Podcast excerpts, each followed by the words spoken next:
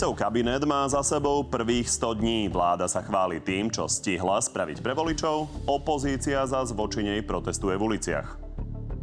13. dôchodok, 300 eur pre každého poberateľa dôchodku. Od prvého dňa pracujeme najúsilovnejšie, ako sa dá. Namiesto toho, aby vládli pre ľudí, tak vládnu len pre zlodejov. Vládne zmeny v trestnom práve sú témou nielen na námestiach, ale aj v parlamente. Koalícia mení svoju 60-stranovú novelu 20-stranovým pozmenujúcim návrhom. Chceli sme e, prejaviť jednak dobrú vôľu. Vôbec to nepovažujem za kompromis, sú to vlastne kozmetické zmeny. Prezidentské voľby majú definitívny zoznam kandidátov. Dvaja koaliční, šéfovia Hlasu a SNS si aj tento týždeň vymieniali odkazy. Má pocit, že nejako prepláva do prezidentského úradu a ja mám strach, že nás opäť zradí. Ak niekto vidí svoj politický cieľ v sporoch a hádkach, má na to plné právo. A okrem toho máme pre vás dnes aj čerstvý prieskum preferencií strán, ktorý ukáže, ako sa turbulentné dianie z posledných týždňov prejavilo na náladách voličov. No a našimi dnešnými hostiami sú ministerka hospodárstva za hlas Denisa Saková. Dobrý deň. Príjemný dobrý deň prajem. A predseda Progresívneho Slovenska Michal Šimečka. Takisto dobrý deň. Peknú nedelu a ďakujem za pozvanie. Poďme na zmeny v trestnom zákone. Tie zmeny totiž e, ešte nie sú ani schválené a vlastne už ste ich museli meniť ako koalícia. 20 stranový pozmenujúci návrh predložil Tibor Gašpar a opozícia e, kritizuje, že tie zmeny sú nielen kozmetické, ale že v niektorých veciach dokonca aj k horšiemu. Poďme sa na to pozrieť, čo hovorí Richard Sulík. Ak prejde pozmeňovací návrh pána poslanca Gašpara, klesne spodná sadzba za spredneveru štvrť milióna eur z dnešných 10 rokov na nula. Pokojne sa vyjadrite, pani ministerka, aj k tomu konkrétnemu paragrafu. A potom sa chcem opýtať, či stojíte za tým pozmeňujúcim návrhom Tibora Gašpara, lebo hlas hovoril, že chcel nejaké zmeny, napokon to predkladal Tibor Gašpar. Pán redaktor, my sme ešte pred voľbami hovorili, že je na Slovensku potrebná zmena právneho systému a strana, ktorá je s nami v koalícii, to dokonca mala priamo aj a dala to do programového vyhlásenia vlády, že vlastne bude meniť trestné kódexy.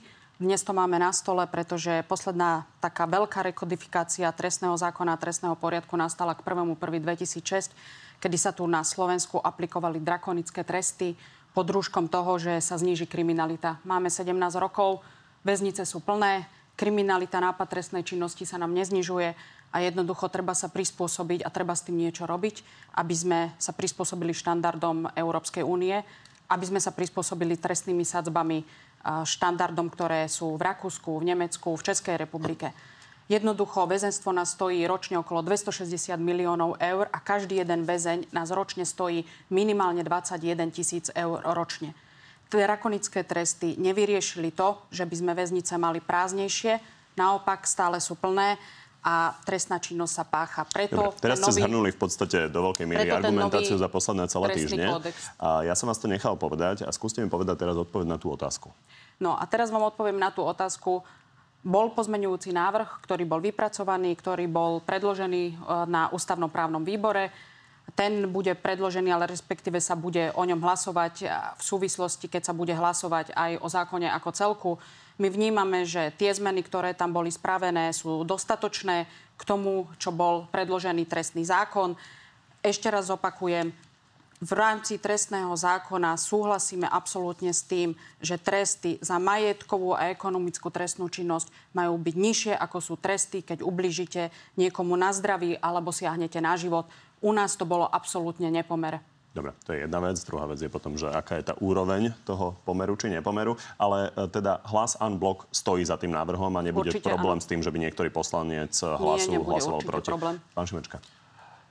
Tak dovolte mi na úvod zopakovať, že ako hovoríme nielen my v opozícii, ale ako hovoria odborníci na trestné právo, ako hovoria európske inštitúcie, ako hovorí pani prezidentka a tisíce ľudí na námestiach, ten návrh je nebezpečný ten návrh, ak prejde, tak to ohrozí bezpečnosť a majetok občanov Slovenskej republiky. Vláda tým de facto rezignuje na jednu zo svojich základných funkcií a to je chrániť nás občanov. Lebo bude to znamenať, že tisíce páchateľov trestnej činnosti budú na slobode, lebo napríklad za vlámanie, za krádež auta, za to, že niekomu vykradnete dom alebo byt, dostanete iba podmienku, takže to bude motivovať zločincov, aby trestnú činnosť páchali, lebo potom budú na slobode. Zároveň to ohrozuje, asi sa k tomu dostaneme, ohrozuje to aj budúcnosť čerpania eurofondov, lebo nad predtým varuje Európska komisia, že toto je aj v rozpore s európskym právom a s hodnotami právneho štátu v Európskej únii. Varujeme pred tým už mesiace, hovoríme, nech to vláda stiahne, ešte teraz, keď sa dá. Ten pozmeňovací návrh pána Gašpara prináša kozmetické zmeny v niektorých oblastiach a zároveň zhoršenie v iných oblastiach. A tu by som nadviazal možno na pani ministerku, ktorá keď hovorila, že to bolo súčasťou predvolebných slubov strany hlas, tak by som povedal, že keby ste pred voľbami povedali ľuďom, že ak sa dostanete k moci, tak zriedite, aby za korupciu vo verejnej sfére, ak by minister, ktorý prípe napríklad polmiliónový úplatok, aby dostal podmienku, keby ste pred voľbami ľuďom, ľuďom povedali, že za vlámenie, za krádež bytu, za spreneveru, za podvod bude podmienka, tak pochybujem, že by vás volili. Dobre, to vás stopnem, nech máme z toho debatu. 72% voličov hlasu Relevantná nechce otázka. zníženie trestných sadzieb Pamätám si, pamätám, pamätám si billboardy hlasu a veľa ich bolo cestou do Markízy a nevidel som tam, že znižíme cest, e, tresty za korupciu. A, takže či to nie je príliš? A ďalšia vec je, že Peter Pellegrini sa chcel nejakým spôsobom a, a, dohadovať o tom, ako je dobre k tomu pristúpiť s generálnym prokurátorom Marošom Žilinkom. On mu poslal list a vo finále denníku N sa podarilo zistiť, že ste ignorovali tie jeho požiadavky. Pán redaktor, musím tu zhrnúť niektoré veci, ktoré tu boli povedané a celkovo to nazvem tak, že súčasná opozícia, ktorá slúbila, že bude konštruktívna, tak sa správa absolútne nedôstojne v parlamente a snaží sa robiť obštrukcie, aby sme predišli k schváleniu tohto trestného zákona. Zároveň na tribúnach, čo má plné právo, právo na zhromažďovanie, právo slobody slova, troška zavádza občanov. A zavádza ich v tom, že novela trestného zákona, ktorá momentálne prináša zmeny v trestnom zákone aj v trestnom poriadku, hovorí o tom, že v prvom rade naša justícia nemá byť represívna, ale restoratívna, to znamená prevýchovná. A keď chceme prevýchovávať ľudí, ktorí páchajú trestnú činnosť, tak musíme na to nájsť aj podmienky. A podmienky k tomu sú Poprvé, znižujeme trestné sadzby nie kvôli tomu, že by sme chceli mať viacej trestnej činnosti, ale znižujeme trestné sadzby preto, že trestné sadzby za majetok, ako som povedala, korupciu sú veľmi vysoké. A zároveň zabúda opozícia vysvetľovať ľuďom, a mali ste tu aj vy krajského sudcu prednedávom vo š- v štúdiu, ktorý hovorí jednu dôležitú vec, že jednoducho v prvom rade pre občanov, ktorí sú poškodení, je náhrada škody. To znamená, ak vám niekto sa vláme do domu a ukradne ste silku. otvorili ďalšie dve, tri témy. No, ale a poďme k ukradne- Marošovi nie, ja, Žilinkovi. ja, nie, ja reagujem na to, Chytím čo sa povedal... toho, čo ste sami povedali. Nie. Teraz Hovoríte, len že... dokončím vec. To znamená, ak vám niekto vykradne byt alebo vykradne auto, v prvom rade táto nová forma novely trestného zákona hovorí o tom, že má byť náhrada škody poškodenému. To nám ide v prvom rade o to. A v druhom rade nám ide o to, aby sme tých páchateľov, alebo respektíve súdcovia, ak súdia páchateľov, ktorí prvýkrát páchajú trestnú činnosť, nedali hneď do väzby, ale jednoducho im dali miernejší trest. Do väzenia, aby, myslíte? áno, do väzenia, aby jednoducho nepáchali, nepáchali opakovanie svoje trestné činy. Pretože si myslíme, ak raz niekomu napríklad niekto odsudzí auto, ktorý slúži, ktoré slúži na obživu celej rodiny, tak ten poškodený má záujem hlavne to, aby sa mu to auto vrátilo. Dobre, to súvisí aj s premlčacími dobami. Pán Šimečka, hneď vás pustím k slovu. Pani ministerka, prepáčte. Máme, máme z toho debatu, nie, nie tlačové konferencie. Takže tá otázka bola jasná. Maro Žilinka. Maro Žilinka je pre vás dlhodobo etalónom spravodlivosti, zaštiťujete sa naozaj jeho výrokmi. On chcel, denník Enco zistil, napríklad, aby za úplatky nad 650 tisíc eur bolo natvrdo väzenie v rozmedzi 7 až 15 rokov. Bez akejkoľvek možnosti podmien- podmienky neúspel. Prečo? Sú tam nastavené sadzby pri majetkovej a ekonomickej trestnej činnosti s hranicou 10 rokov. Premlčacia doba takisto pri korupcii verejných činiteľov je 10 rokov. My sme sa snažili, alebo respektíve minister spravodli sa snaž, spravodlivosti sa snažil do trestného zákona dať hranicu 10 rokov, pretože napríklad pri vražde máte 15 až 20 a viete dojednať 10 rokov. To znamená, majetkovú a ekonomickú trestnú činnosť sme dali hornú hranicu 10 rokov. Je to tak všade v okolitých krajinách, ako je v Rakúsku a ako je v Nemecku. Pani ministerka, prečo toto nevie Maro Žilinka? To ja nehovorím, že Lebo to on argumentuje, že je to naozaj ja príliš to nízke a že to generálny bude prokurátor nevie. Ja som netvrdila, že to nevie. Dohoda bola na tom, že horná hranica pri majetkovej a ekonomickej trestnej činnosti je 10 rokov, tak ako je to v okolitých krajinách v Nemecku, v Rakúsku. Stále nerozumiem, prečo raz ho počúvate a považujete ho za relevantného odborníka a potom odignorujete jeho požiadavky. Pán redaktor, vždy je to o diskusii. Nevyjadroval sa k tomu len pán generálny prokurátor, vyjadrovali sa k tomu aj odborníci, vyjadrovali sa k tomu uh, hlavne súdcovia, ktorí sú špecialisti v oblasti trestného práva. Pán Šmečka, uh, pokojne reagujte, ale chcem sa opýtať aj na to, že koalícia naozaj často hovorí, že uh, prečo to nechcete nechať na sudcovi, aby on mal možnosť nejakým spôsobom určiť ten konkrétny trest a urobiť ho tak, aby bol naozaj odstrašujúci. Áno, hneď sa k tomu vyjadrím, ale musím zareagovať na niektoré, na niektoré veci, čo odzneli teda od pani ministerky Sakovej. Tak za prvé, ak chcete zmeniť justíciu tak, aby v prvom rade prišlo k nahradeniu škody, tak to sa nevylučuje s tým, že ten človek môže dostať aj trest. Veď keď vám ukradli auto za 30 tisíc, veď štát, to bolo vaše heslo, silný štát, má predsa aj sa postrať o to, aby ten človek dostal náhradu škody, aby mu to auto bolo vrátené, ale to neznamená, že ten páchateľ potom môže ísť na slobodu, že má dostať podmienku. A to je to, čo v tom trestnom zákone novom, vašej novele je. To ste neslubovali voličom. Čiže ja nerozumiem, prečo to musí byť buď alebo. To je jedna vec. A druhá vec, ak teda bude vždy prednostne e, sa dávať dôraz na náhradu škody, tak to znamená, že bohatí ľudia sa budú môcť vykúpiť z väzenia, lebo tí majú na to zaplatenie tej škody, ale mnoho chudobných ľudí, ktorí sú tiež páchateľmi trestnej činnosti, tí budú musieť ísť do väzenia. Tiež neviem, ako to, ako to úplne e, ide v súlade s vašou sociálno-demokratickou líniou, lebo tu v podstate hovoríte, že keď ste bohatí, môžete sa vykúpiť. Keď ste chudobní, musíte byť v base. To je jeden argument, čo sa týka náhrady škody. Druhý argument, veľmi dôležitý, e, viete, s tou korupciou neustále opakujete, že chcete harmonizovať sadzby s okolitými štátmi. Nemeckom, s Rakúskom, s Českom. A dajme tomu, že to je teraz, áno, je to podobné, s veľmi dôležitým rozdielom. Že ani v Nemecku, ani v Čechách, ani v Rakúsku nemôžete dostať podmienku za korupciu a za iné závažné majetkové trestné činy.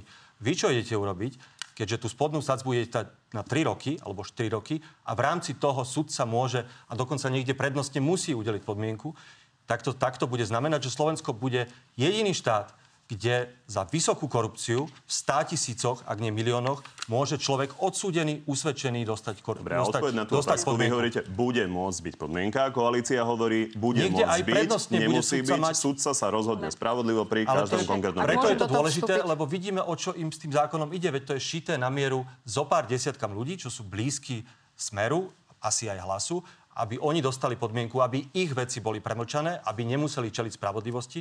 A kvôli tomu je tá vláda ochotná obetovať celý trestný systém. Pani ministerka, to nechám vás na všetko zareagovať, ale poďme to posunúť, lebo premlčacia... lebo to tiež zaznelo, tiež by ministerka, som mal prepáčte, mať ale naozaj nebudú z toho dve tlačové konferencie. Ide o to, aby ste debatovali o konkrétnych veciach a musíme ísť po, per partes proste po konkrétnych témach. Dobre, ja Premlčacie vstup, doby, prepačte, len vás Chvíľočku. trošku preruším. Takže Peter Pellegrini tu bol a k tým premlčacím dobám v útorok v Natelo Plus argumentoval takto. Keby mali ľudia pocit, že chcete týmto pomôcť pánovi Výbohovi, pánovi Kažimírovi, pánovi Žigovi, prečo by sa milili? To ja odmietam, že by to bolo robené kvôli tomuto. Necítite tam konflikt záujmov? Kvôli napríklad pánovi Žigovi? Ja nie, určite nie. Pani ministerka, vy ho necítite? A ešte raz jednu vetičku k tomu, Pýtam čo sa ste... naozaj na Chvíľku, ja premlčacie musím doby, to je veľká téma. To tu Necítite konflikt záujmov vzhľadom na to, že sú to Nie, vôbec ľudia z vášho okolia? konflikt záujmov. Ešte budem reagovať na pána Šimečku. Viete, pán podpredseda parlamentu, základná vec je, že vláda ani parlament ľudí súdiť nebude. To budú robiť sudcovia. Trestný zákon je len nástroj, podľa ktorého alebo v ktorých hraniciach sa budú sudcovia pohybovať. Máte sudcov, ktorí sú niekoľko rokov zdatní vo svojom práve, vo svojej oblasti. Tak ako máte sudcov trestného práva, preobchodné právo, správne právo. A jednoducho ten sudca na základe individuálneho posúdenia každého prípadu sa rozhodne, či danému páchateľovi trestnej činnosti dá trest odnatia slobody, alebo mu dá podmienku. A vždy on zvažuje všetci, všetky priťažujúce a všetky polahčujúce okolnosti. To vám povie každý jeden sudca. Takže vy neklamte ľudí, že teraz my ideme niečo dávať len na podmienky, čo v ostatných štátoch podmienka nie. Je to, je to vždy na rozhodnutí sudcu. pretože máte x prípadov vtedy, kedy sudca musel dať trest napríklad pani, ktorá pomáhala so žiadosťou na upsvare a dostala za sáčok zeleniny a šunky 5 rokov. Colník, ktorý zobral 3 flaše z colného skladu piva, tak dostal 5 rokov na tvrdo. A možno tí sudcovia sa nechcú pozerať na takéto zničené životy. A Musím ešte raz, lebo to to nebude dôležité. vláda, súdiť, to nebude parlament súdiť, to budú súdiť sudcovia. A neznevažujme sudcov, pretože na Slovensku máme vyše 4700 sudcov a vys- vyšších súdnych úradníkov, ktorí sa vo svojej problematike vyznajú. My sme absolútne rešpektovali to, aká je best practice v okolitých krajinách. Keď si zoberieme Slovensko, máme približne 195 väzňov na 100 tisíc obyvateľov. Fínsko malo taký istý problém ako my. Zmenili svoje trestné kódexy. Dnes má približne okolo 50 väzňov na 100 tisíc obyvateľov. A nemôžeme vôbec hovoriť o tom, že by tam narastlo počet trestnej činnosti tak, ako vy na tých námestiach strašíte ľudí. Ale to sa je to stane. To sa absolútne, stane. ale pán Čmečka, je to absolútne nedôstojné, čo vy robíte na tých demonstráciách. To, že máte sa právo zhromažďovať, je jedna vec. Že máte slobodu slova, je druhá vec. Ale vy na tých námestiach hovoríte heslá a mne to prípada a ja neviem, kde sa to vo vás napríklad berie, pretože ja som vás mala za človeka, ktorý sa vyjadruje profesionálne.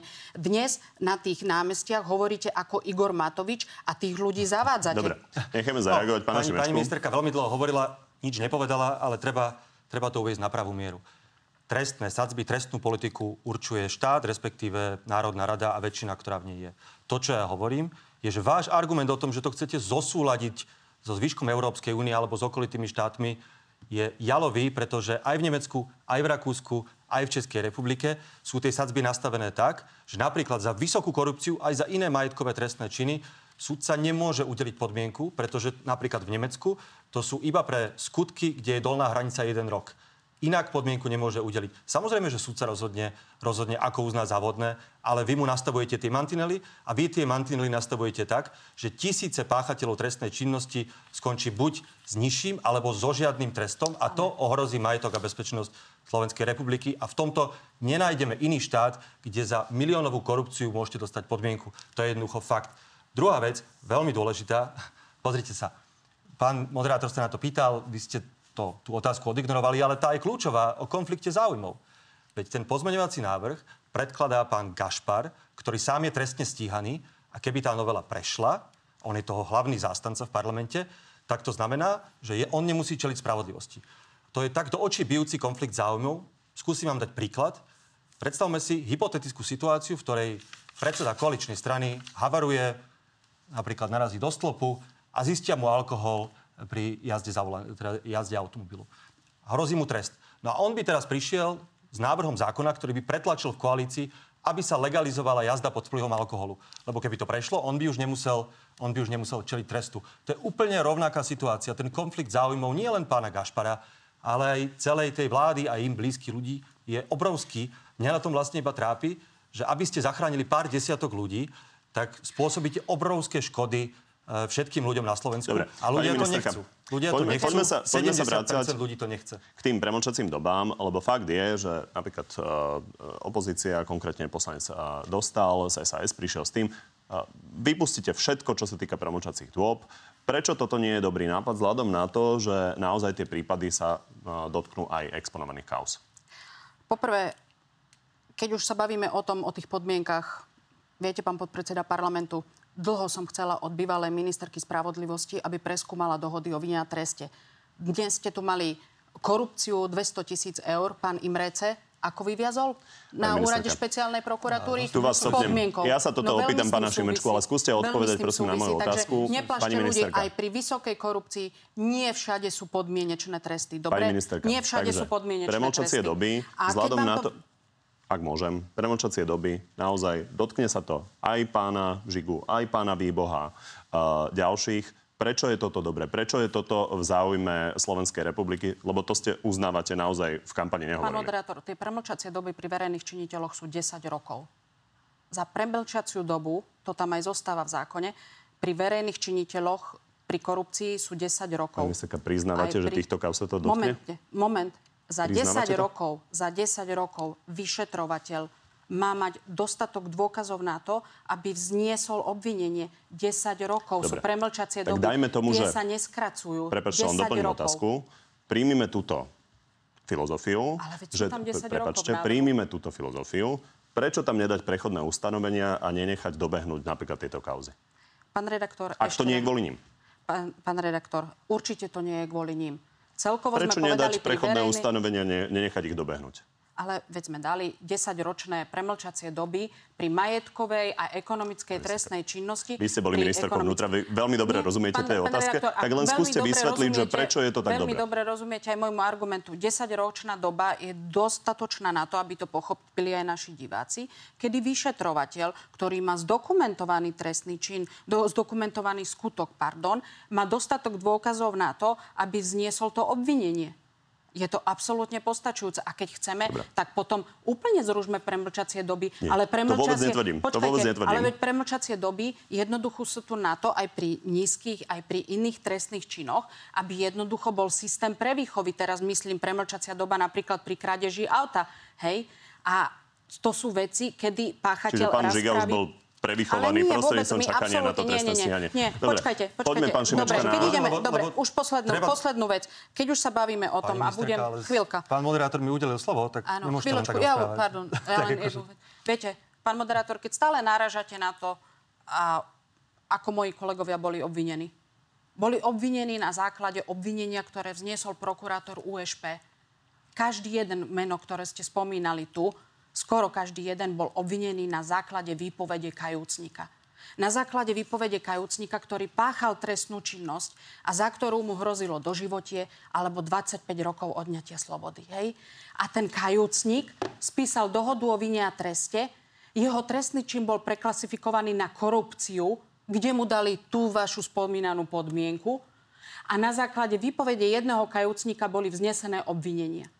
Európsky súdny dvor pre ľudské práva nám jasne napísal nález, že nie je možné, aby sme vzniesli obvinenie a odsúdili človeka na základe výpovede jedného Dobre, kajúcnika. takže dobre tomu tu bola, rozumiem. Toto tu bola právna prax, ktorá sa tu diala od roku 2020 do 2023. Mali sme to niekoľko kajúcnikov, ktorí na základe Dobre. inštrukcií vypovedali presne na tie Áno, osoby, ktoré bolo treba. dobre tomu rozumiem, že vy hovoríte, že toto sa dialo vašim kolegom a teraz to idete vyriešiť zmenou zákona. Nie, my to nejdeme vyriešiť zmenou zákona. Vy ste sa ma pýtali na to, prečo môj, že my ideme riešiť, vy ma do toho navádzate, že my vraj niečo riešime kvôli našim kolegom. To nie je pravda, že niečo riešime kvôli našim kolegom.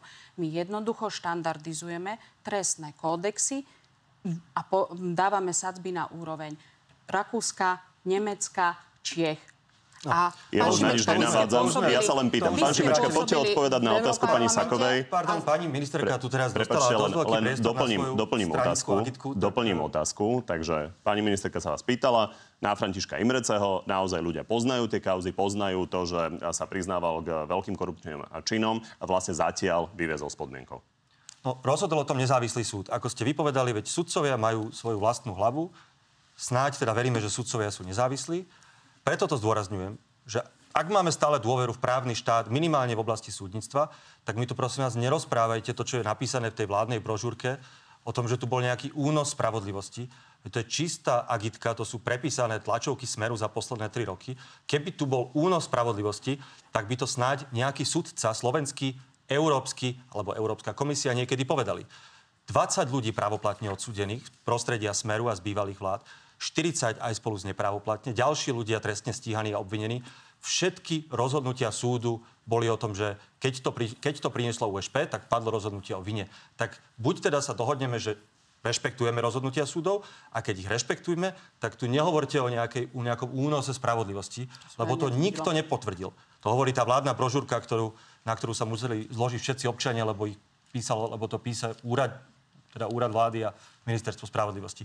Že toto je čistá fikcia. Prosím, veľmi dôležitá vec, lebo jednak, ak teda by vám naozaj išlo o zosúladenie s európskou legislatívou, ako stále tvrdíte, ukázali sme si, že v Rakúsku, v Čechách a inde naozaj, naozaj to takto nie je.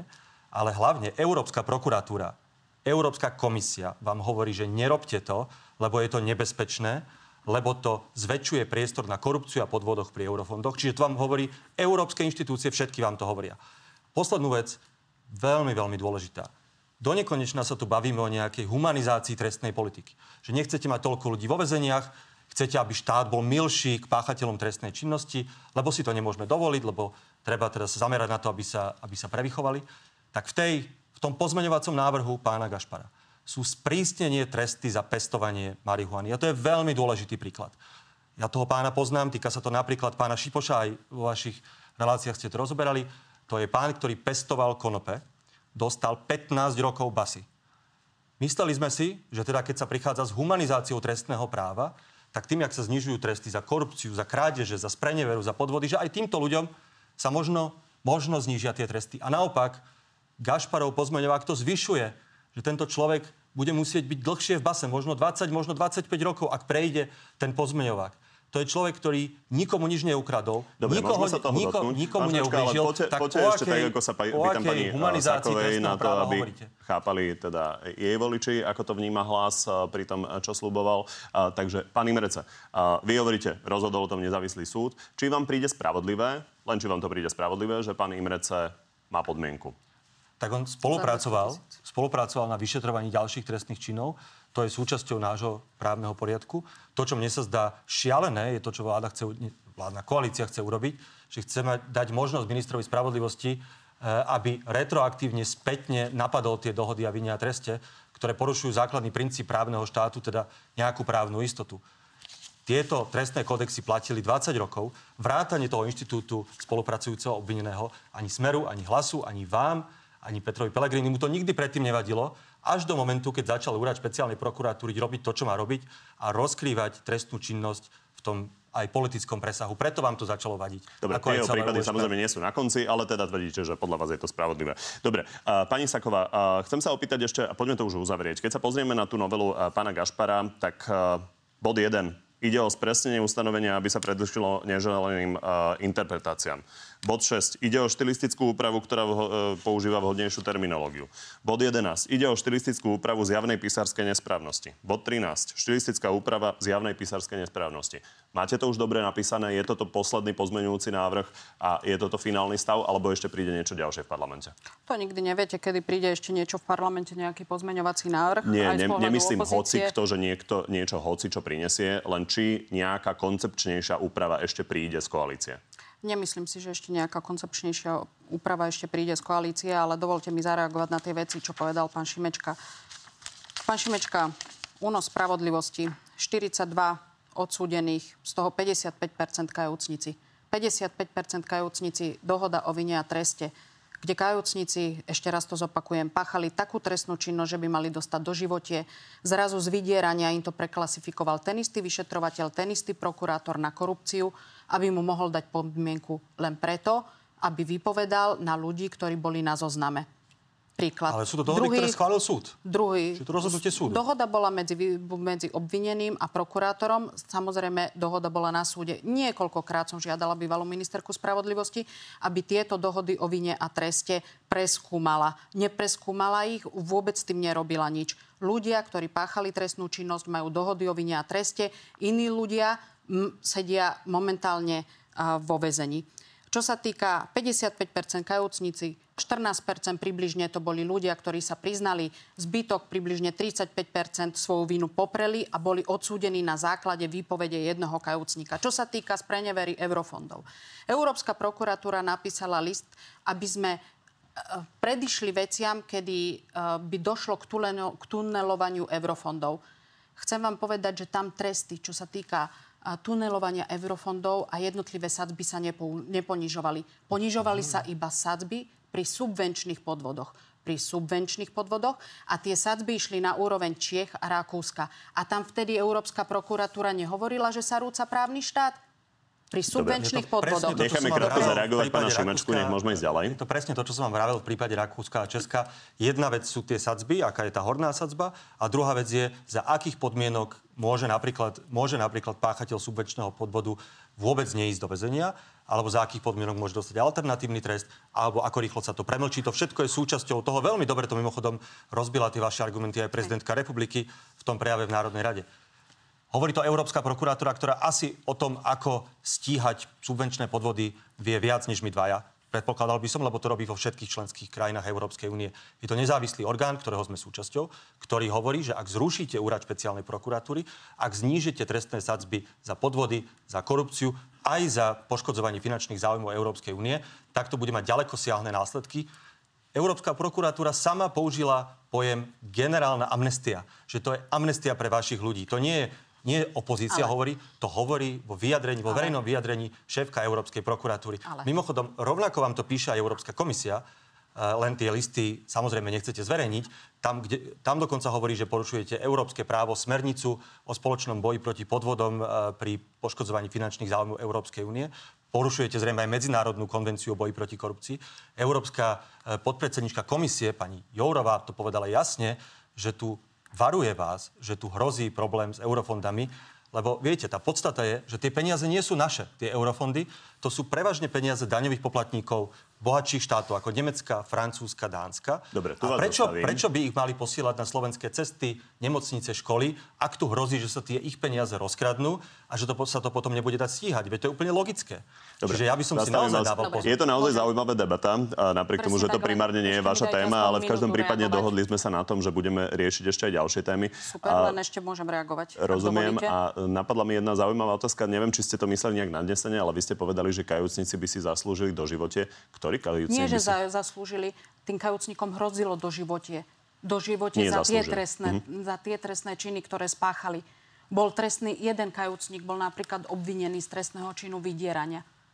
A ten istý vyšetrovateľ s prokurátorom po piatich dňoch väzenia sa rozhodli, že už to bude korupcia, aby mu mohli dať podmienku, pretože daný kajúcnik im vypovedal presne na tých ľudí, ktorých mali na Myslíte zozname. Pána Makova? Nie, to myslím pána Beňu napríklad. Hej. Pán Mako to isté. Takisto mal vydieranie, zrazu z toho mu spravili korupciu. Znížili mu trestný čin len preto, že už rozprával na tých ľudí, ktorí boli na liste. Dobre, kajúsikom sa budeme ešte určite venovať. Tak. A pre, viete, pán podpredseda parlamentu, tie dohody o vine a treste, ja viem, že sa používajú aj v iných krajinách, ale tá, ten princíp dohody o vine a treste, napríklad máme tu prípad sa, Baky Sadiky, takisto jeho pravá ruka dostala na miesto 22 rokov 13 rokov, ale nedostala podmienku ako pán Imrec a nedostala podmienku ako pán Beňa a podobné veci. Hej. Ďalej, čo sa týka aj tej generálnej amnestie, dobre viete, pán podpredseda parlamentu, že amnestiu môže dať iba prezident. Takže nehovorte, že nejaká to generálna ja, to hovorí amnestia... Európska prokuratúra. Európska prokuratúra, ja to som hovorí. tie listy videla. Ja som tie listy čítala. Tam o generálnej amnestii sa nehovorí. Hovorí sa, to a druhá vec je, prokuratúry sa hovorí o amnestii. Počkajte, pán podpredseda. Boli ste podpredseda Európskeho parlamentu a všetko to, čo ide, čo sa týka tohto nového trestného kontextu z Európskeho parlamentu sem, tak je aj zásluhou vášho lobbingu. Ďalšia vec, urušenie USP. To rušenie USP naša koaličná strana mala jasne vo svojej kampani Nemala. a jasne vo Nemala. svojom programe. Klamete. A od začiatku hovoríme, a nehovoríme to len my, my poukazujeme na to, že je 26 nálezov ústavného súdu. 26 nálezov ústavného súdu, kde boli porušené základné ľudské práva sú tu nálezy Európskeho súdu pre ľudské práva. Dobre, pani tu vás stopnem, lebo my sme sa dohodli, že to bude reakcia a vo finále by sme mali reakciu na reakciu na reakciu, lebo vy ste vy otvorili niekoľko tém. Prokurátor USP. Sudcovia, prokurátori vám dnes hovoria, že toto je právna anomália v rámci USP, pretože USP sám kontroluje seba a jednoducho nemá dvojičku, že absolútne to nezodpovedá Dobre, tomu organizačnému poriadku, ale, ako majú súdy musím ešte a ako majú prokuratúry. Boli sme my obvinení toto, ako opozícia, ja už len doplním, že toto, čo hovorila, toto, čo hovorila uh, pani uh, ministerka, tak. práve uh, hovoril napríklad aj súdca Šamko. Ja Na druhej strane súdca Šamko uh, nepríjmal viaceré vaše argumenty s tým, že má je, máte 26 rozhodnutí ale... ústavného súdu. Ale naozaj dve vety, ale reagujte len na to, čo povedala pani ministerka tomu, čo sa deje v Európskej únii. Áno, bol som podpredsedom Európskeho parlamentu, takže viem, ako tie procesy fungujú. A Európsky parlament v tomto nemá ani kompetenciu. Tú kompetenciu má Európska komisia.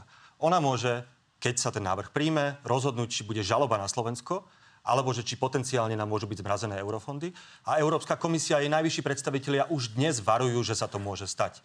S tým nemá nič slovenská opozícia, veď podpredsedom Európskej komisie jedným z najsilnejších eurokomisárov je pán Maroš Ševčovič, bývalý nominant Smeru na, e, na prezidenta Slovenskej republiky. Čiže tuto je Európska komisia úplne nezávislá a ona hovorí, že toto je problém. Z tých dôvodov, o ktorých som vravel, že sú to peniaze iných európskych Dobre, daňových poplatníkov. Tam len doplním za koalíciu. Pán Šimečka, pri prepačte, ale už sme sa sa nemenia. prepracovali do dvoch tretín relácie a vy chcete sa baviť aj o, tých, o tých ostatných témach, takže naozaj už vás to musím nechať túto reakciu na reakciu ukončiť. Len doplním za koalíciu, že koalícia tvrdí, a Peter Pellegrini to tu povedal, že to, čo navrhol Tibor Gašpar, bude stačiť na to, aby sme upokojili Nebude. Európsku komisiu. Nebude takže to budeme sledovať samozrejme. A poďme teraz na ten avizovaný prieskum preferencií. Aké pohyby smerom nahor, uh, nadol sa stali, uvidíme teraz. Prvý je stále vládny smer s 21,5%, druhé progresívne Slovensko má 19,4%, tretí je hlas s takmer 18%, koalícia Slovensko, Kresťanská únia za ľudí má 6,5%, koalície, ale potrebujú na vstup do parlamentu 7%, takže Matovičovci by boli mimo neho. Následuje KDH s vyše 6%, SNS má 5,7%, SAS 5,5%, no a ostatné strany už by mali pod 5%, Republika konkrétne 4,8, Maďarská aliancia 4,5, Demokrati 3,5, Smerodina 2,5 a Kotlebovci by získali len 1,7%. Ešte sa poďme pozrieť na to, ako by to vyzeralo pri obsadení parlamentu. Znamenalo by to, že Smer a Hlas by pri takýchto výsledkoch dokázali vládnuť len vo dvojici so 78 kreslami, z SNS by mali takmer ústavnú väčšinu 89 poslancov a stále platí, že aj alternatívna koalícia by opäť potrebovala na vládnutie Hlas, napríklad jeho kombinácia z PS a SAS by mala 84 kresel. Pani Saková, čo vy na to? My sa môžeme poďakovať za dôveru. Inak prieskumy nebudem komentovať. To bol naozaj krátky komentár. Pán Šimečka. Ja sa samozrejme tiež poďakujem za, za dôveru, e, ktorú voliči takto v prieskumoch vyjadrujú nášmu hnutiu. Je to náraz doproti tomu volebnému výsledku. Aj sa, to je dôležité, zmenšuje ten rozdiel medzi Smerom a progresívnym Slovenskom. Myslím, že na 2%, ak som to 2 percentuálne body. Ale zároveň by som k tomu dodal, že to, čo teraz robí vládna koalícia, ako ide proti e, názoru, väčši, názoru väčšiny ľudí na Slovensku, proti názoru ich voličov. Opakujem, 70% voličov tejto koalície si neželá znižovanie e, trestov za korupciu. Ja by som v tomto aj varoval aj pani ministerku, aj vládnu koalíciu, že toto vám voliči spočítajú, lebo tie následky budú dramatické na kriminalitu. Príde na Slovensko, vzhľadom na to, že motivujete zločincov prísť na Slovensko, tak budeme vidieť vlnu kriminality a voliči vám to spočítajú, či už v prezidentských voľbách, v európskych voľbách, e, alebo potom v akýchkoľvek ďalších voľbách, ktoré budú. To Čiže veľmi dával by som si na to pozor. Na to, aby sme sa pozreli, ako sa vyvíjajú tie preferencie. Lebo keď sa na to pozrieme, ako sa vyvíjajú v čase medzi tými troma najsilnejšími stranami, tu vidíme, že Vašim dvom stranám sa darí. Progresívne Slovensko od predchádzajúceho novembrového prieskumu narastlo 1,5% a hlas dokonca o vyše 3 naopak smer o dve klesov. Takže zdá sa, že za, zatiaľ voliči nič nespočítavajú. A keď sa ešte pod, pod, pozrieme podrobnejšie, tak napríklad KDH kleslo o 1,3% a SAS takmer o percento. Pani Saková, asi chcete reagovať. Určite áno. Tak ako ste naznačili, keďže nám tie preferencie stúpajú, mali sme aj v piatok tlačovú konferenciu, kde sme každý jeden z ministrov, ktorí sedíme vo vláde, odpočítavali všetky veci, ktoré sme spravili za 100 dní nášho vládnutia. Myslím si, že tie sluby, ktoré sme prinášali v rámci kampane a potom sme dali do programového vyhlásenia vlády, tak sa snažíme naozaj plniť na každom ministerstve. Dôchodcom sme dali 300 eur pred Vianocami. Zároveň máme v parlamente zákon, kde budeme schvalovať 13. dôchodok v hodnote 606 eur. Slúbili sme, že pomôžeme ľuďom, čo sa týka vysokých cien energií. Pripravila som sadu nariadení, ktoré sme schválili v decembri na vláde.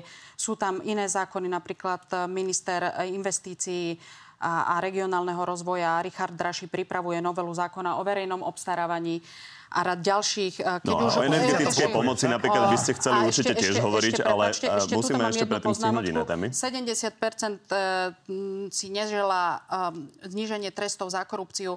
Viete, ona je otázka, ako sa to našich voličov pýtate, pretože my sme jasne hovorili, že s novelou trestných kodexov ide na restoratívnu justíciu, kde snažíme sa prevychovávať jednotlivých tých, ktorí páchajú trestnú činnosť, no veď keď bude v platnosti, tak áno, v účinnosti. A hlavne prvou zásadnou úlohou je náhrada škody poškodenému. A keď už hovoríte o tom, že tieto znížené trestné sádzby budú motivovať všetkých tých, ktorí páchajú trestnú činnosť, hromadne prísť na Slovensko, tak sa pýtam, prečo naši všetci, čo páchajú trestnú činnosť za momentálne drakonických trestov, neutekali do Čiech páchať trestnú činnosť, keď tam majú oveľa nižšie sadzby, neutekali do Nemajú Rakúska oveľa- páchať, nemajú oveľa nižšie majú sadzby. oveľa nižšie No, sadzby. okľúto a opäť vrátili k trestnému zákonu, tak No. pán Žimečka A zareagujte a poďme týka- sa posunúť. No, jedna vec, lebo aj to, čo hovorila vlastne na začiatku relácie pani ministerka, a teraz znovu vypo, vypoči, vypočítavala, že čo všetko vládna koalícia robí a chce robiť. Jedna vec, na ktorú, a podľa mňa musíme aj spätne reagovať, lebo to zaznelo aj od ministra práce v parlamente, že kvôli tomu, že opozícia obštruuje parlament, že kvôli tomu neprechádzajú dôležité veci. On tam, myslím, nakoniec hovoril o, o cenách potravín, ktoré by už mohli byť znížené vďaka nejakému odvodovému opatreniu. A, a to by tu malo zaznieť, lebo to, je, lebo to je veľmi falošný argument. Pretože opozícia, áno, dlho, dlho diskutuje o trestnom zákone, lebo je dôležitý a snažíme sa oddialiť tento útok na právny štát, ale zároveň v ktorejkoľvek chvíli sme boli a sme pripravení prerušiť rozpravu o trestnom zákone a ísť sa baviť napríklad o vašom návrhu zákona o ochrane spotrebiteľov alebo e, o tom, aké by sa mohli znížiť ceny potravín. Čiže vládna koalícia je tá, ktorá si vybrala, že chce skôr znížiť tresty za korupciu, než znižovať ceny potravín. To len, aby, aby toto bolo úplne jasné, že by sme boli pripravení kedykoľvek tú rozpravu, e, tú rozpravu prerušiť.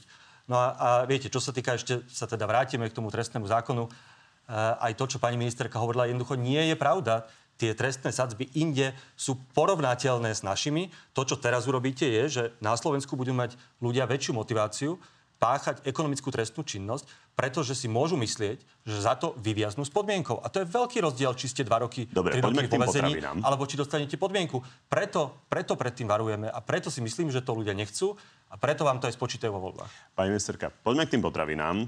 Pravda je, že to, boli, to bola asi najčastejšia otázka na vás medzi diváckými otázkami, že kde sú tie lacnejšie potraviny z billboardov? Tak presne tie lacnejšie potraviny z billboardov sú v parlamente. Jednoducho sme prijali na vláde zákon, ktorými sa majú riešiť e, odvodové zaťaženia prvovýrobcov pri potravinách, polnohospodárov, potravinárov. Približne je na to vyčlenených e, v štátnom rozpočte, rozpočte 36 miliónov eur, že budú odvodové úlavy do sumy 750 eur, čo sa týka e, platového ohodnotenia jednotlivých zamestnancov. A čakáme v parlamente na to, kým sa ukončí e, rokovanie o trestnom zákone a hneď potom tam máme viacero zákonov, ktoré pomáhajú ľuďom, ako vy hovoríte, zákon, ktorý pomáha s cenami potravín, zákon o stavebnom konaní, kde ak sa neschváli, tak Prepačte, máme Neotvárame obrovské... ďalšie a ďalšie témy, ja, takže ja čo sa týka tých 36 miliónov, určite potravinári to privítali, naozaj to, to oceňujú, ale na druhej strane to neočakávate, že zmení potraviny zásadne v obchodu. Nie, určite, určite áno, pretože už e, bola dohodnutá aj spolupráca s ministerstvom financií, aj s ministerstvom pôdohospodárstva hospodárstva aj so Slovenskou obchodnou inšpekciou, kde ministerstvo financí vypracovali analýzu vývoja cien a samozrejme aj Slovenská obchodná inšpekcia im dáva vstupy a zbiera dáta. A ministerstvo pôdohospodárstva presne kontroluje, ako sa dvíhajú alebo aké marže sú nielen v obchodných reťazcoch, ale aké marže si dávajú, aký zisk si dávajú aj prvovýrobcovia. To znamená, že pristúpi sa hneď potom k opatreniam, ako náhle budeme vidieť e, vývoj tých jednotlivých cien. Nie len opakujem u reťazcov, ale aj u tých prvovýrobcov. Ja len pripomeniem, že oni uh, potraviny kontinuálne, tá uh, inflácia klesa vlastne aj sama kvôli tomu, že okolité no, štáty... Určite áno, ale ako to sme povedali, my znižujeme, znižujeme odvodové zaťaženie a tým, že znižujeme odvodové zaťaženie prvovýrobcov, tak sa to premietne tých cenách základných potravín. Pán Šimička, pokojne krátko zareagujte, ale ešte doplním otázku, lebo o čom sa rozprávate a máte na to rozdielne názory, tak to je vlastne pomoc energiami a vy tvrdíte, že vláda to robí neefektívne, že minula miliardu eur, ale na druhej strane priznávate, že tá vláda vlastne vznikla pred 4 mesiacmi, tak čo mala iné robiť, ako to urobiť takto? Či to nie je populizmus? Jediné, čo priznávam, je, že vznikla pred 4 mesiacmi, to áno. E, dostanem sa aj k energiám, ale k tým potravinám. Veď to bola veľká kampaň hlasu pred voľbami že budú lacnejšie potraviny. No nič neurobila vláda zatiaľ. Reálne, hmatateľné neurobila nič. Okrem toho, že Robert Fico si natočil video. A vy budete tvrdiť, že to je preto, lebo v parlamente rokujeme dlho o trestnom zákone a teda sa nedostal na program e, napríklad návrh na predlženie toho odvodového zvýhodnenia pre potravinárov. Už som to vravel, to je tak falošný argument, že to je ako, opäť použijem príklad e, stĺpu a automobilu, ako keby ste narazili do stĺpu a potom sa začali stiažovať, že tam ten stĺp stále, že vám zdemoloval auto. Kedykoľvek ste mohli obísť tú diskusiu o trestnom zákone, máte väčšinu v parlamente, môžete organizovať schôdzu, ako sa vám chce. Ak je pre vás priorita toto odvodová úlava pre potravinárov, tak sme mohli už v januári sa baviť o odvodovej úlave pre potravinárov. Ak si myslíte, že to zníži ceny potravín, chlieb, chleba a základných vecí, ale nezníži. To je jedna vec. A druhá vec, pre vás sú dôležitejšie trest, zníženie trestných sadzieb za korupciu a beztrestnosť pre vašich ľudí. Dobre, no a čo sa týka cen potravín... minulá miliardu, to čo sa hovoríte týka, jednak, vy jednak, zbytočne. jednak tých cien potravín, my sme to hovorili aj pred voľbami, inflácia postupne klesá, stále na Slovensku skoro najvyššia v celej eurozóne, aj inflácia e, tých základných vecí, vrátanie potravín. E, vláda neurobila nič, ona postupne klesá tým, ako sa európska ekonomika vyvíja.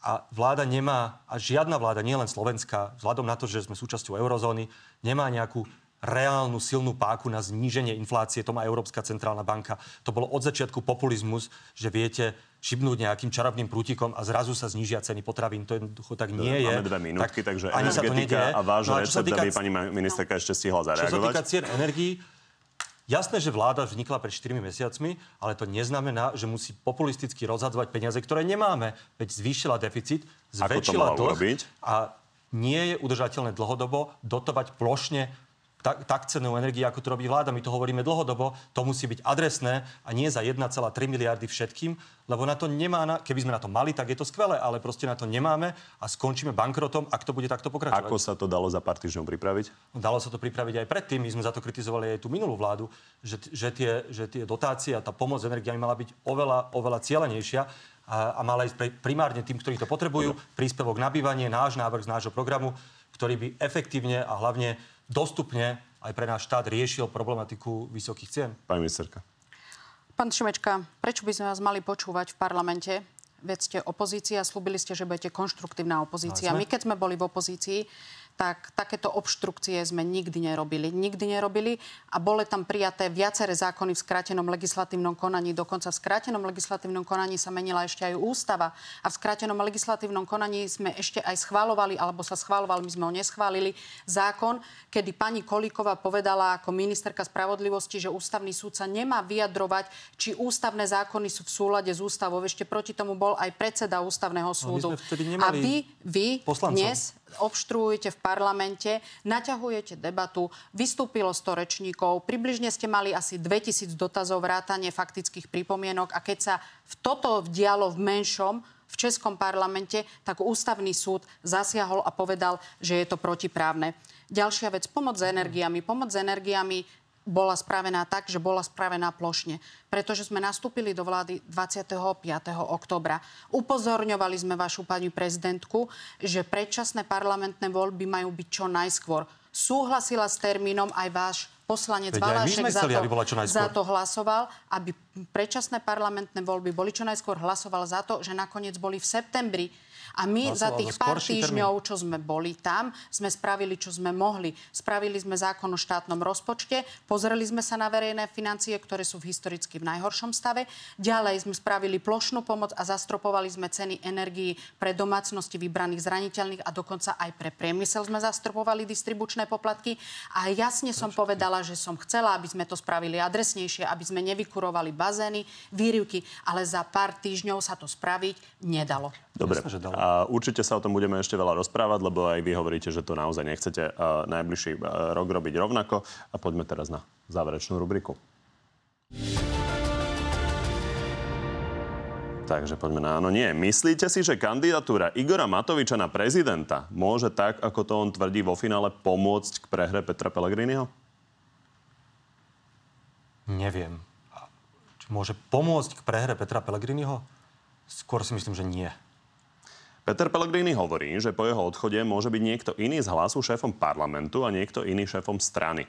Súhlasíte s ním, že takto by to mohlo fungovať? Určite áno.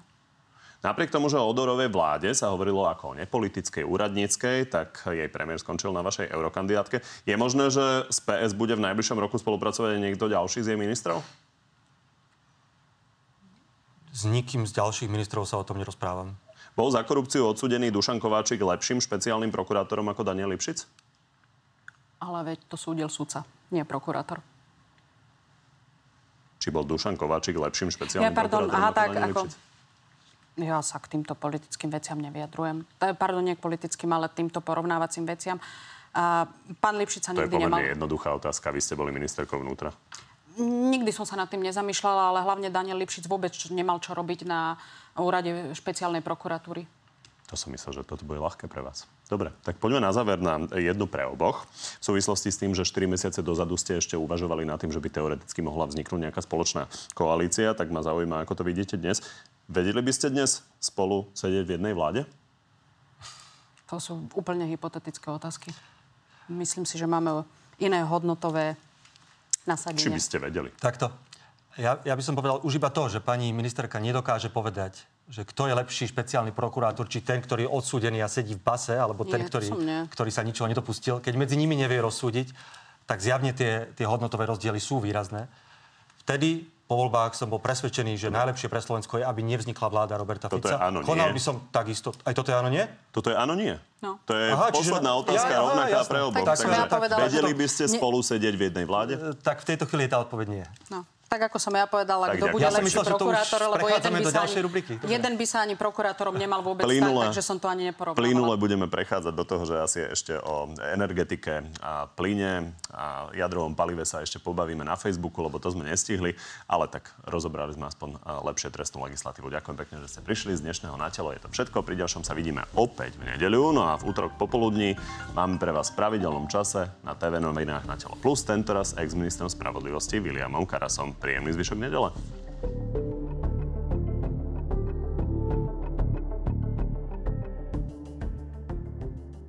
Tak poďme rýchlo na tie diviacké otázky. Začnem Štefanom. Prečo sa prerokúvajú v parlamente zákony pre Fica a nie zákony pre ľudí? Kde sú lacnejšie potraviny, energie a ďalšie slogany z ich billboardov? To je na vás. naše slogany z billboardov, nízke alebo zastropovanie cen energií sme doručili, potraviny sme tu preberali, zákon je v parlamente. Ak sa znížia odvody, očakávame, že sa nám znížia aj ceny základných potravín, plus sa budú monitorovať marže nie len u reťazcov, ale aj u tých prvovýrobcov, ktorí tieto odvodové úlavy dostanú. Pracujeme od prvého dňa. Pani ministerka, tých 30 miliónov na odvody, to koľko môže znižiť potraviny? A ich ceny. Hlavne základný balíček, určite áno. A monitoring k tomu. Stano. Chcem sa spýtať Michala Šimečku, prečo sa stále jeho otec naváža a uráža Slovákov a nazýva ich dehonestujúcimi výrazmi ako lúza. Prečo sa voči tomu neohradí? Nie je to otázka na mňa. Viete, pán, môj, môj otec, Milan Šimečka, nie je členom strany, nemá nič s progresívnym Slovenskom, je nezávislý kritický novinár, bol ním dávno predtým, než vzniklo progresívne Slovensko, kritizoval komunistov, však za to sme mali doma furt EŠTB, kritizoval Mečiara, ktorý ho nazval verejným nepriateľom, teraz kritizuje Fica, predtým Matoviča. A takto nezávislí komentátori, kritici fungujú, ja s tým absolútne nič nemám spoločné. Čiže nech sa spýtajú jeho alebo kohokoľvek e, z redakcie toho denníka. Jedna vec je Fica Matovič, Stano sa vás pýta, výrazy ako lúza, prečo sa voči tomu neohradí? No lebo to ni- nijako nesúvisí so mnou. Mňa nekonfrontujú s mojimi výrokmi alebo s výrokmi iného politika, predstaviteľa progresívneho Slovenska. Vladimír, čo hovorí na výrok svojho kolegu Eštoka o liberálnych dezolátoch a že oni tak opozícii, opozíciu nikdy nenazvú? Ale treba to zobrať v kontexte, ako to povedal pán minister vnútra. On to len zopakoval po bývalej vláde a plus to povedal teda na opozíciu. A to je potom v poriadku už? Je to jeho výrok, zase to nekomentujem, ale hovorím, len to prevzal od opozície, že to parafrázoval. Jana, v novom trestnom zákone sú uvádzané trestné sadzby za trestné činy napríklad 0 až 5 rokov. Prečo klam, e, klamú ľudí a hecujú ich, že za trestný čin je podmienka, keď je tam 0 až 5 rokov? A súd sa môže dať trest aj 5 rokov. V niektorých tých ustanoveniach e, sa prednostne teda určuje podmienka, že a sudca má prihliadať na ten, na ten e, mekší trest, teda podmienka. A tá kľúčová vec je, že v iných krajinách, bavili sme sa o tom celú reláciu, v iných krajinách sudca môže, e, môže dať podmienku až pri sadzbe, ktorá je dolná jeden rok. U nás to budú 3, možno dokonca 4 roky, aj pri tých závažných majetkových trestných činoch. Čiže tam tá možnosť bude e, a to podľa nás nie je správne a to bude znamenať, že veľa páchateľov trestnej činnosti, ktorí by inak boli vo väzení, budú na slobode. A túto pani ministerka celý čas hovorila o restauratívnej justícii, alternatívne tresty a podobne. A ten dôkaz, pre ktorý je toto falošný prázdny argument, je ten, že, že kvôli tomu nič nerobíte, aby ste restauratívnu justíciu podporili, lebo s tým súvisia nejaké investície, s tým súvisia nejakí ľudia, ktorých treba vyškoliť, tých mediačných, probačných úradníkov, no ale nič z toho neprinášate v tej novele. Takže tento argument, že chcete zamerať pozornosť na alternatívne spôsoby trestov alebo restauratívnu justíciu jednoducho e, z toho je vidieť, že ten váš záujem tam nie je. Inak by ste nám dali napríklad aj peniaze do rozpočtu. A, a to, čo som vravel, proste je fakt, že inde v Európskej únii nemôžete dostať podmienku, ak napríklad e, uplatíte verejného funkcionára miliónom alebo pol miliónom eur. Proste to tak nie je. Ale veď ani u nás ju nedostanete. A ako viete? Ale veď ani u nás ju nedostanete ešte raz. Môžete ju tie, dostať. sa na, tie sadzby sa nastavili tak, aby súd sa rozhodol a každý jeden prípad posúdil individuálne. To robí každý aj v Čechách, jeden aj v prípad Rakúsku, aj v Nemecku. posúdil individuálne či sú tam prilahčujúce alebo priťažujúce, polahčujúce alebo priťažujúce okolnosti. A nechajte to na sudcov. No veď ale napríklad v Rakúsku alebo v Nemecku to zatiaľ, sudca nemôže urobiť. Nemôže im dať za podmienku. korupciu, zatiaľ podmienky za korupciu dohodol akurát úrad špeciálnej prokuratúry pre verejných činiteľov. No, Filip. O tom rozhoduje súd. Filip, je nejaká téma, na ktorú máte iný názor ako smer? Ale myslím si, že áno. Tak dajte jednu. Nepríde mi teraz tak narýchlo, ale určite sú to témy. Jednu. Ako Neviem vám teraz rýchlosti povedať, ale máme určite. Marko, prečo nevyhoveli KDH a neberú druhú najväčšiu opozičnú stranu na protesty? Asi myslíte... Um... Marko, podľa mňa myslí Hej. hnutie Slovensko. Pozrite, tie protesty sú otvorené všetkým aj iným politickým partnerom, aj občianským združeniam, iniciatívam a vystupujú na nich aj predstavitelia e, hnutia Slovensko. Napríklad v Trnave vystúpil pán Vyskupič, E, členka strany Demokrati, vystúpila v Bratislave. Organizujú ich ale tri strany, lebo tak to bolo od začiatku. E, tak to funguje. Organizujú ich PS, SAS a KDH. E, na tom by sa ani nemalo nič meniť v dohľadnej dobe, ale nie je to, že niekomu niekto ustúpil. Toto je dohoda tých troch strán. Čiže keby sa pán Matovič pýtal v Bratislave na pódium, tak ho tam pustíte? Myslím, že ho tam v prvom rade nepustí KDH, lebo jedna z ich podmienok, že žiadny prezidentský kandidát nesmie vystupovať na protestoch. Týždeň dozadu je to dohoda troch strán. Predstavitelia aj tohto hnutia, aj tých ostatných politických strán, aj občianských združení vystupovali. E, viete, že od začiatku, od decembra v zásade, sa dohodli tieto tri strany, že budú organizovať protesty a, a funguje to takto. Tento protest bol posledný? Nie. Ešte budú ďalšie protesty vo štvrtok? Oznámime ďalší postup spoločne, nechcem ja tu dopredu, lebo to by sme mali najprv mať na tej ďalšej taktike zhodu so všetkými uh, tými troma opozičnými stranami. Lebo koalícia to ide schváliť, takže nebol ešte posledný. Určite nebol posledný, nie. Matúš, bude to drahé? Všetky tie populistické sľuby? Teraz mám odpovedať na to, bude to drahé alebo populistické sluby, či čo Pani ministerka, sa to tam sú naráža. otázky z Instagramu. Tam je Ja sa obmedzený pýtam. počet uh, znakov, Sa. takže Dobre, ľudia takýmto spôsobom sa snažia Dobre, glosovať vaše výroky. My sa snažíme, my sa snažíme, aby sme ľuďom pomohli. A na ten, tú pomoc, ktorú sa zhodneme v rámci koalície, sa snažíme nájsť aj prostriedky e, v štátnom rozpočte. Tak ako sme našli prostriedky na kompenzácii cien energii, tak ako sme našli e, prostriedky na to, aby sa dotovali e, nám prvovýrobcovia, aby sa nám nezvyšovali ceny potravín, tak jednoducho áno, niektoré veci sú drahšie, ale snažíme sa nájsť to v štátnom rozpočte. Všimli ste si, čo robil pán Šimečka? Nie, vôbec. Ani som na ňo nepozerala. Áno. Dobre, Zuzana. Pustí pán Šimečka konečne na tribúnu v Bratislave ženskú kolegyňu, keď už má PS 50 na 50? V Bratislave vystupovala aj poslankyňa podpredsednička PS Lucia Plaváková, ak sa nemýlim. Filip, aký má názor na vystupovanie Andreja Danka voči hlasu a Petrovi Pelegrinimu? Andrej Danko má svoj typ a svoj štýl konfrontačnej politiky. My sa do tej konfrontačnej politiky nezapájame. Tomi, prečo tvrdili, že nemajú nič s odorom a teraz je kandidát v eurovoľbách? My sme netvrdili, že... A neviem, čo to znamená, nemáme nič, ale keď bol predsedom vlády, tak sme s ním reálne nemali nič. Veď väčšina členov jeho vlády bola skôr konzervatívneho razenia.